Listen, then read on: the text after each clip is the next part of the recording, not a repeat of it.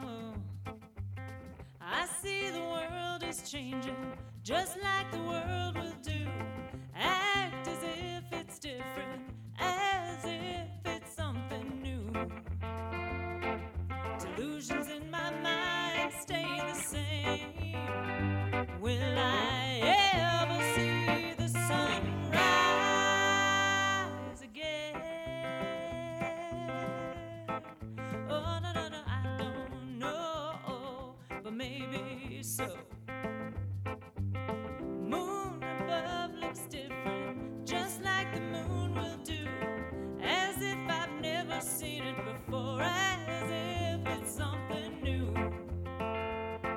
Thoughts racing through my mind. Stay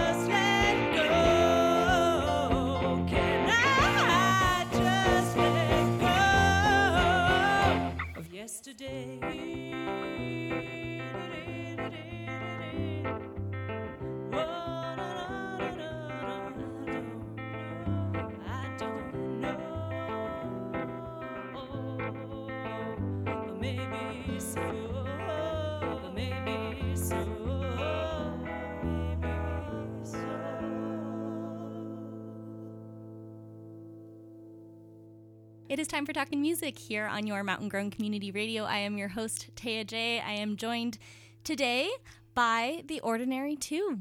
Thank you both so much for being here. Thank you for having us. Yeah, thanks for awesome. having us. Yeah. Such a Fun pleasure. to be here. Jim and Tanya playing for us live in the studio and chatting with us live here in the studio. The two of you met when you were 14. Yes. You Yeah. had your son when you were 16 and you started playing music when you were 40. And I I mean professionally, Right. publicly. Together. correct? Together. Together. Yeah. He Basically, has yeah. always played music. Always. And we, so. for a very short time before, before or right after our son was born, Right after. we had Yeah. a band called Ficus Benjamina Exotica in the '90s, and we we recorded like a demo. I love it. Do you still have it. the demo? We do. you play do. with it at all? Yeah. Uh, yeah. Actually, one of the songs we were gonna play was uh, a song from back then, but we redid it in a like a different way. Sure, Yeah. in a in a 2020s kind of way, mm-hmm. Exactly, less 90s, less more 20s. Exactly. For sure. Yeah. What does that mean to you? How do you go about doing that? We kind of folked it up and made it a little jazzier as well. Yeah. It Yeah, was definitely do a it rock acoustic. song. so, Yeah. Yeah. what is it about jazz and folk kind of in dialogue with each other that appeals to you? I studied jazz music at Metro in Denver. And so, you know, I played in a lot of jazz bands and did a lot of that. So it's really in my background. And every time I play, you probably hear a little bit of that sometimes. And then uh, the folk thing just kind of came about with just doing a duo. I mean, like Bob Dylan was like pretty big inspiration for a while when I was younger too. but just having the two voices and Mm-hmm. acoustic guitar, we do it just straight acoustic like we did here in the studio a lot. when I was a kid, I was always singing along. You know, I remember like singing along to The Wizard of Oz. And so hmm. Judy Garland and that whole thing. And then I, you know, things started changing. And when Jim started going to college, you know, we started listening to Ella Fitzgerald and Sarah Vaughan and all of that and those kinds of voices and Billie Holiday. And those voices came in and it was like, oh, I really like that. And my voice seemed to naturally head that direction. So that's kind of where the jazz element came in to our tunes. And such iconic women too. I mean, I feel like you can have lifelong love affairs with their voices Oh, alone, yeah. Oh, let, un- absolutely. let alone who they were in the world. Right, right. Definitely. Exactly. I love that you mentioned the Wizard of Oz. It makes me wonder what were your aha moments in terms of music? When did it just feel like it clicked for you individually and then I think collectively as well? Mm-hmm. Well, for me, it started way back um, when I was a little kid. I'm going to date myself, but my I won't say what I played it on. No, my dad had got me a uh, a little eight track recorder when I was a little kid, like four or five years old, and I would play in my bedroom with my Barbies, and I'd sit there and I'd listen to the Beach Boys, and their harmonies, just something about that hit my soul. And ever since then, I mean, I always wanted to sing. I was always in choirs and just, you know, my grandma used to yell at me for singing at the dinner table because I just couldn't stop. You know, if there was music, I was singing along with it. Singing's always been a lifelong love of mine. And Tanya's great with harmonies, and I think that comes from her Beach Boys, uh, her Beach Boys background. Who would have known? Right? Uh, right. so I have loved music ever since I was a little kid too. When I was in second grade, I heard the Star Spangled Banner and I learned how to sing it. And I was like, "Oh, this is great," you know. And I sang it for the talent show, and I won first place in the elementary school talent show.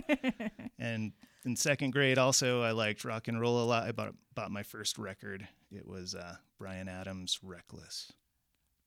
Blows Back my when I mind. You still seven. remember that, but Yeah, That's amazing. If only Big you still had that record. Oh, I do. You do? I do. he does. Isn't that crazy? Stop. That's amazing. and then how about for the two of you collectively? Do you feel like you knew pretty immediately that like creatively you were well met? I think when we first met back in high school, we did because I fell in love with Tanya when I first heard her sing a. Uh, it was a Faith No More song, and I was like, she was singing it kind of all sultry, you know, and I was like, whoa. and uh, and I was like, we should, uh, you know, we should have a band and travel all over the country, and we could we could live in a like a Volkswagen bus or something. It'd be fine. And so But then the baby came along, and that wasn't an yeah, option. so we didn't, but we did. Like we just had to wait 20, yeah, right? 20 years or so. Yeah.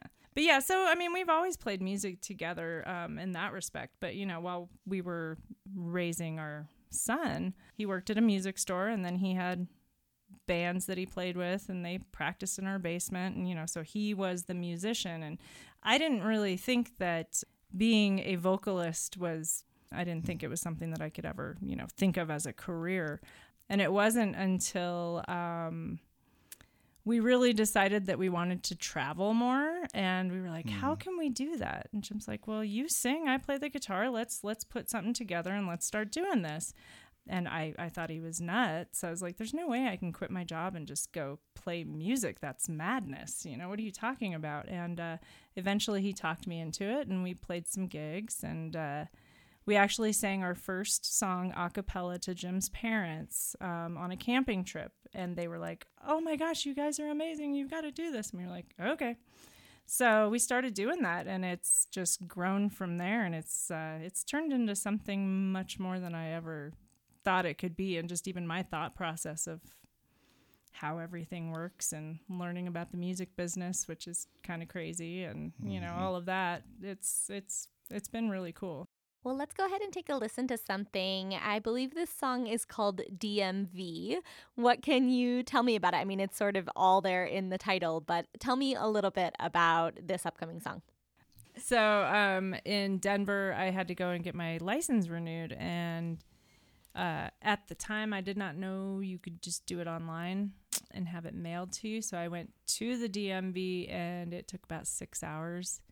Um, and it was, you know, I'm a people watcher, so I was okay, okay, I'm going to wait six hours. And it was just so fun watching everybody just trying to keep it together and just getting irritated. Like they wanted to hit something, but you know, you can't because you're in public. So, but there was this one girl that I saw who really inspired the whole thing because she was sitting over like it was like this big kind of octagon shaped little room and tons and tons of people. And she kind of took over this little corner and she had a couple of chairs and had this big huge makeup case. And I watched her sit down plain faced and she sat down and did full on stage makeup I mean, shadowing, shading, like intensely so. Um, and it just got me to thinking if she gets pulled over and she doesn't have makeup on, are they going to recognize her? Are they going to think that she's, you know, stolen somebody else's Someone ID? else. Yeah. Um, so that kind of inspired the whole song because it just got me to thinking about it. I'm like, huh, that because she looked completely different. But yeah, yeah. So that's kind of where that song was born. Just um, observation. Fascinating. so it was, but it was cool and it was funny. And, you know, I learned my lesson. Don't go to the DMV if you don't have to. Just go online. It's fine.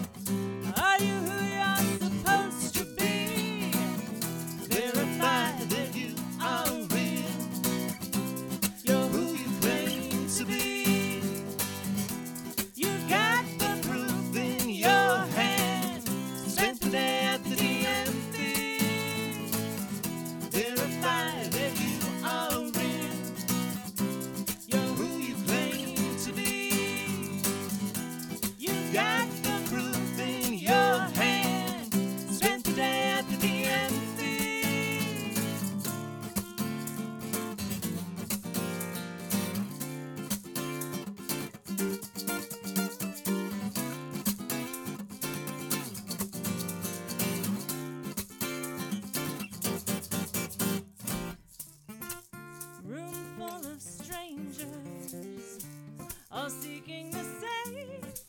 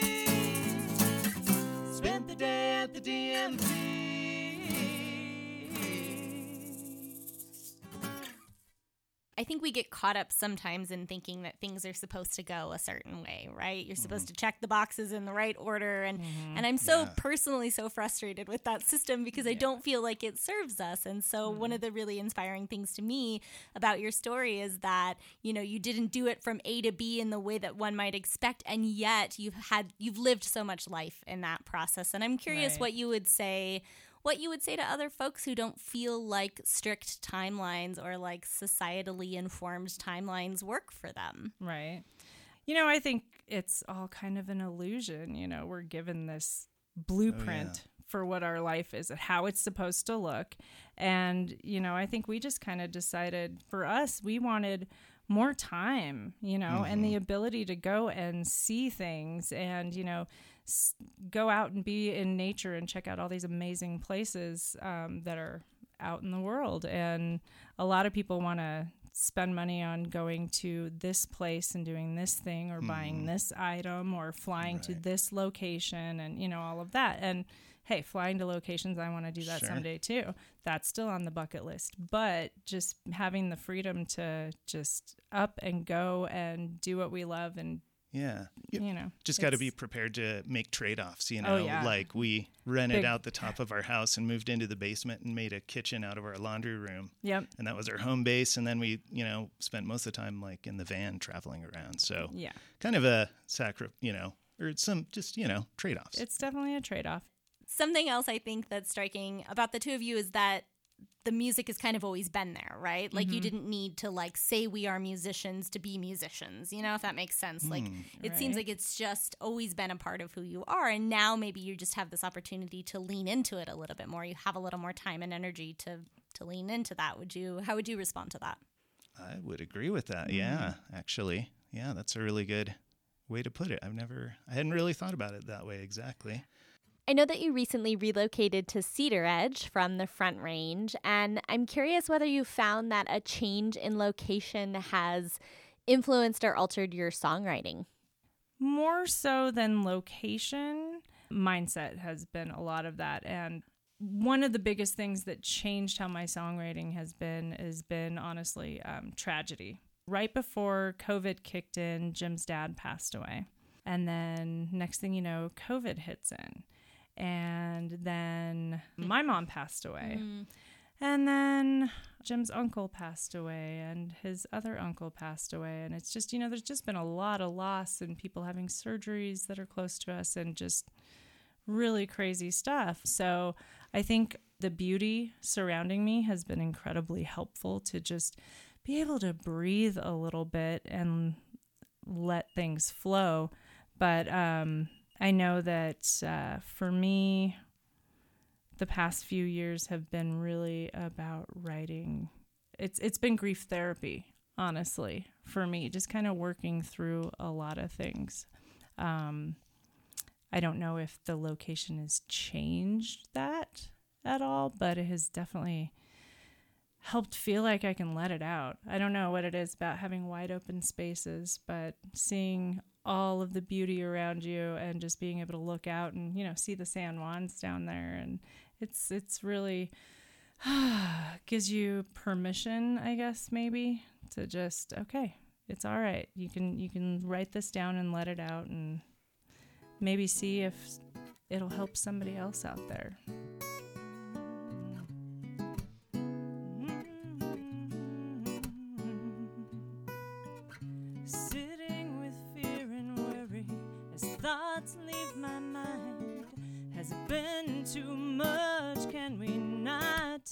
Time to ponder? Mm. When I wake in the morning, will you still be here? Or will you be cold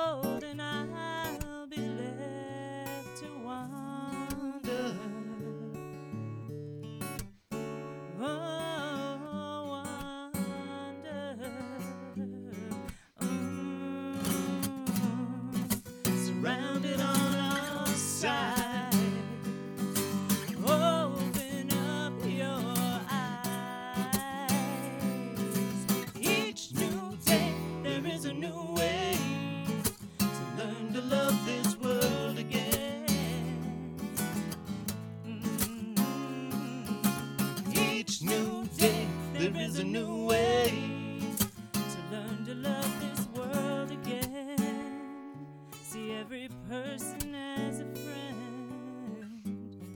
They're all in front of me.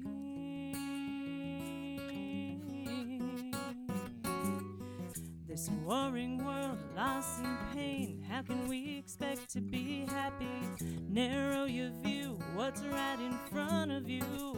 What do you need to do when you are surrounded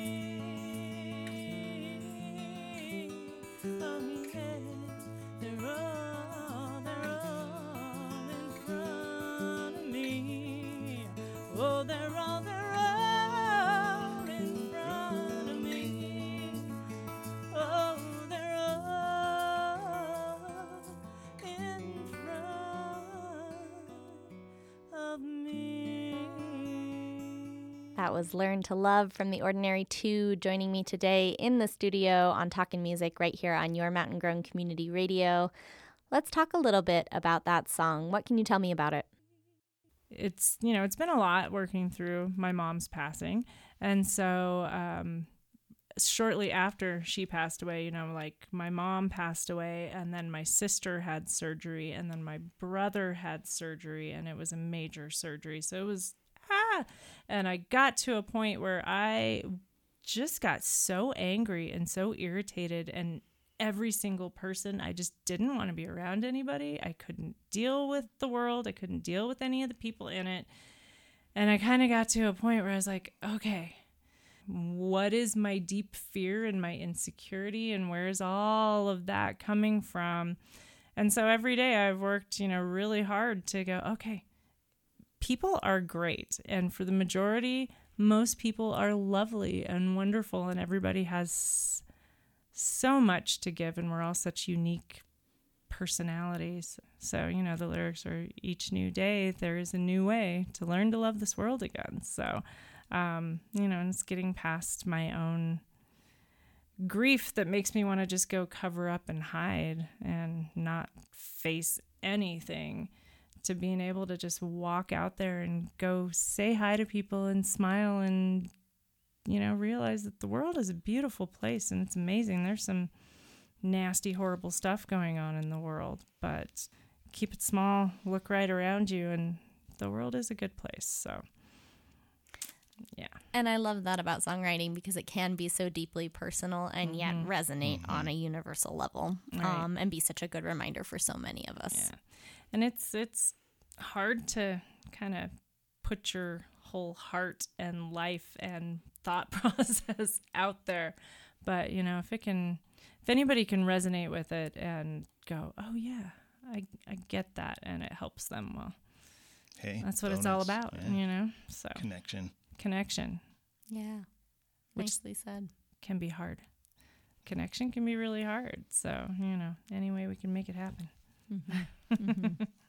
Well, I want to talk a little bit about your upcoming show on January the 13th at the Grand Yeah. Mesa Arts and Events Center in Cedaredge. Mm-hmm. What do you hope for from a, I mean, technically this is a live hometown show Yeah. for you all now. What are you what are you hoping for from this show and what can we look forward to? That is so cool. I'm so excited that it's our hometown. Yeah, now. I Yeah, know. still sounds weird to me. But, Totally. Um, Well, I'm excited because we're going to have new music, you know, mostly new music for Mm-hmm. uh, some folks. We've played in Cedaredge quite a bit. Mm-hmm. So uh, everybody's, or, you know, a lot of people not everybody. are familiar with uh, with our stuff. And so I'm excited to share some, just some new stuff. Great. Well, Tanya and Jim, thank you so much for Yeah. being here, for making time to chat with us, and welcome to the this part of the Western Slope. Well, welcome home. Thank you. Thank yeah. you. Thanks for having us. Yeah. It's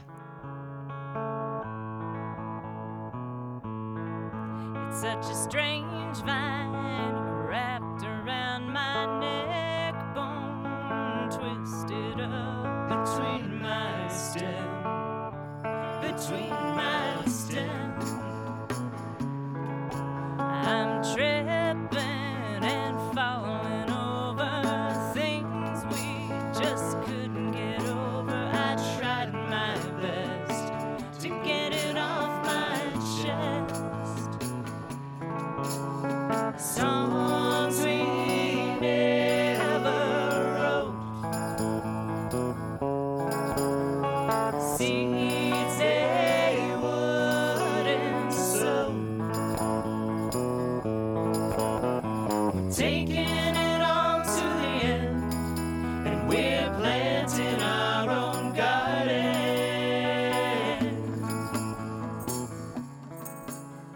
Tanya and Jim Disner of The Ordinary Two.